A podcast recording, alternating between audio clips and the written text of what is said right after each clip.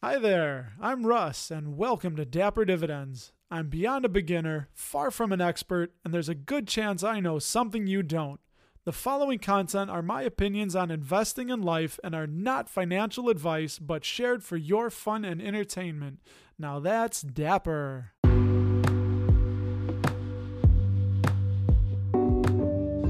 Hey, what's up, everybody? Dapper Dividends number eight. Happy Cinco de Mayo, May 5th, 2020. Just got back from work and I put on the headphones to bring you another episode of what's going on in my head in the world of dividend growth investing. I'm going to start telling you about my Walmart experiment and how that's going. It's my Dividends Now experiment. Dividends Now! So uh, it's a throwback to a Seinfeld episode called Serenity Now. And if you haven't seen Serenity Now, you can watch, uh, you can get the gist of it on YouTube. So I'm a buy and hold forever dividend growth investor. I'm going to buy a share or some shares of a stock and hold it, swing trade it. My target is the annual dividend. So take Walmart for example, they pay $2.15 a year and that is my target.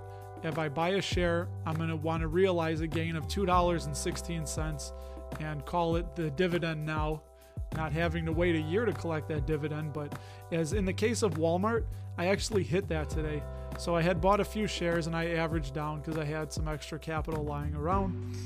And my average is $122.30. And that was last week, late last week. Well, this morning, Walmart hit my first goal. If you take the $122.30 and you add the $2.16 annual dividend, you get a target price of $124.46. So that actually hit today. I should have cashed out if I would have stuck to it, but I'm a human being and there's two reasons I did. First off, I got greedy. I thought, you know what? I like the chart. The RSI is ticking up. I like what I see on the chart. I think Walmart's moving up.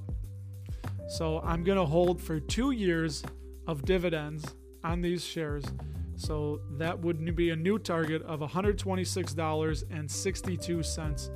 So if I can hit that during this week, then on those shares I bought of Walmart, if I sell, I would cash out and I would have two years worth of dividends. But if you're not aware, Wednesday night is the eve of the ex dividend. So I always look at the ex dividend date and I subtract the day as when you have to own.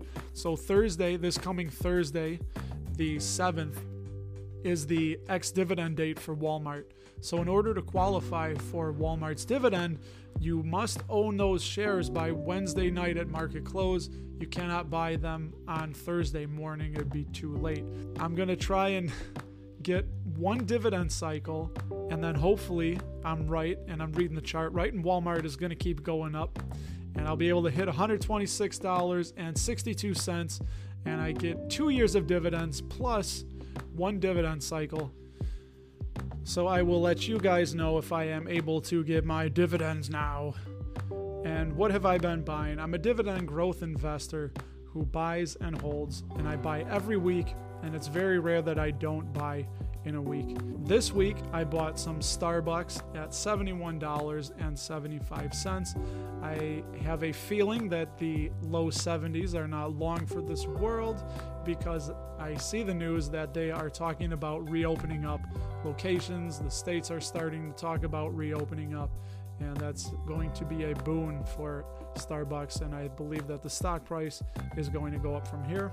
And then I added, so I've been adding to positions that I'm below my average on. I don't really think I've bought anything that's above my average price at this point. I did add some Cube, ticker symbol C U B E, CubeSmart. They're a storage facility that I see around the Chicagoland area, and they are in many states. Uh, they're like a public storage. I think they're going to continue paying their dividend. They had some news that they're opening up virtual online storage. So, yeah, I bought some more CubeSmart. That was at $24.60. And lastly, I've averaged down on a company that is probably going to go bankrupt. Things aren't looking good, uh, but this is more of a gamble. I, I really do like gambling. Sometimes I get that itch, so this is scratching that gambling itch. The ticker symbol is UPLC United Petroleum, they're terrible. they're probably going to go bankrupt. They're at three cents a share. They trade, uh, they trade OTC market, and I bought 500 shares at three cents. So not a big gamble. We'll see if it pays off, and I'll let you guys know if it does. So I got a little bit of a news break here, something that I'm going to be starting. I'm getting the pieces in order.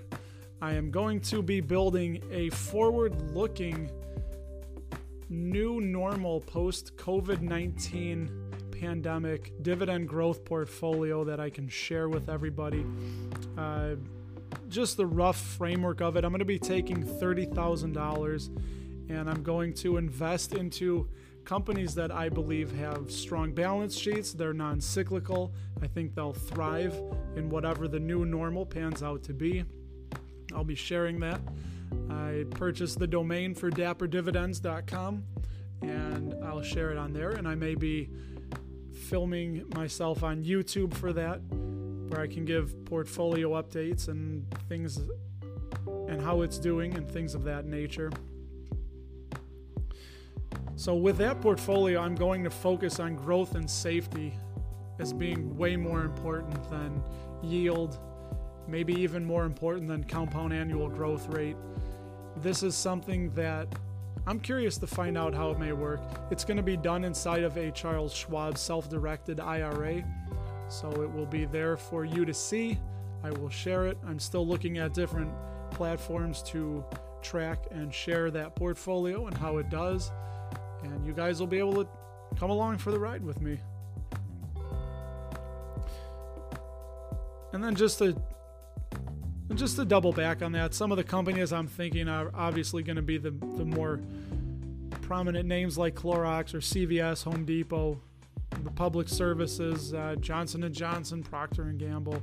Nothing out of the ordinary. Maybe even throw in uh, Kroger or a Dollar General, some stores like that. I'll probably even go uh, Altria since they're way down, or uh, Philip Morris. Just companies like that that are generally going to be non-cyclical and definitely utility companies, maybe Southern Company or Duke. So we'll see. It's definitely a process I've already started and been getting together, and when that comes to fruition and is up and running, you will be the first to know. All right, and this wraps up the dividend growth investing talk. So if you want to tune out here, I'll see you next week. Make sure to follow me on Twitter at RustyRam78 and check out my little YouTube channel I got cooking. It's called Stashing Worthy Acorns. I invested into the Stash app, the Worthy Bonds app, and the Acorns app. Started with $50 base, $20 a month for two years, and I'm sharing a weekly update with what happens inside of those apps. So stick around, I'll be spitting out some free associating extemporaneous talk next.